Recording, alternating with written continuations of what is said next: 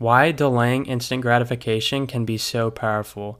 So, what it basically means to delay instant gratification is you're putting a halt or a delay on a urge or craving that you want in that moment because of the long-term effects that it might have on you.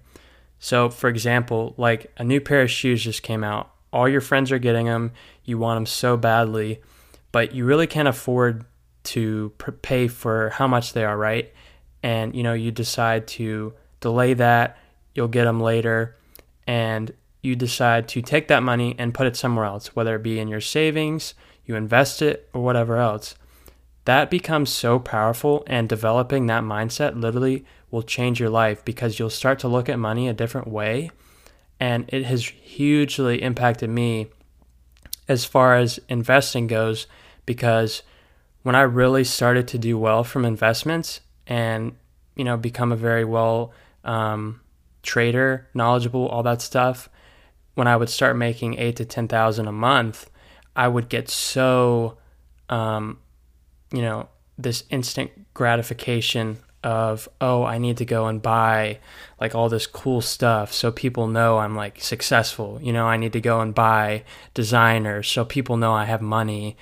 And it really doesn't matter. Like going and spending $2,000 on a bag or a shirt, shoes, whatever, like, yeah, it'll be cool for a little bit, but really it's not that cool and it's not going to bring you that much fulfillment. And that's kind of how I look at it.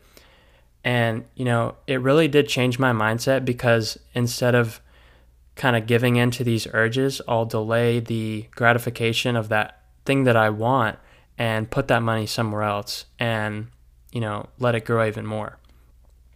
And I think that's something everyone should try to incorporate into their life because it can be just so powerful over time and it really does compound. Um, and it doesn't have to do with just money. Like, for example, you know, having an urge to go to a, I don't know, for a bar or a club, for example, because all your friends are going, but you really don't want to go. It's more of just a peer pressure thing and you know your friends go out every weekend you don't really want to go like you just go out with them because you're friends.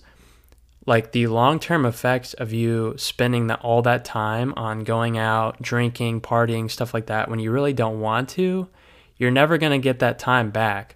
And you know it'll really help you adopt a mindset of like okay well where am i putting my time in order to really move the dial for myself and how can I delay instant gratification in order to push myself even harder and get farther in life.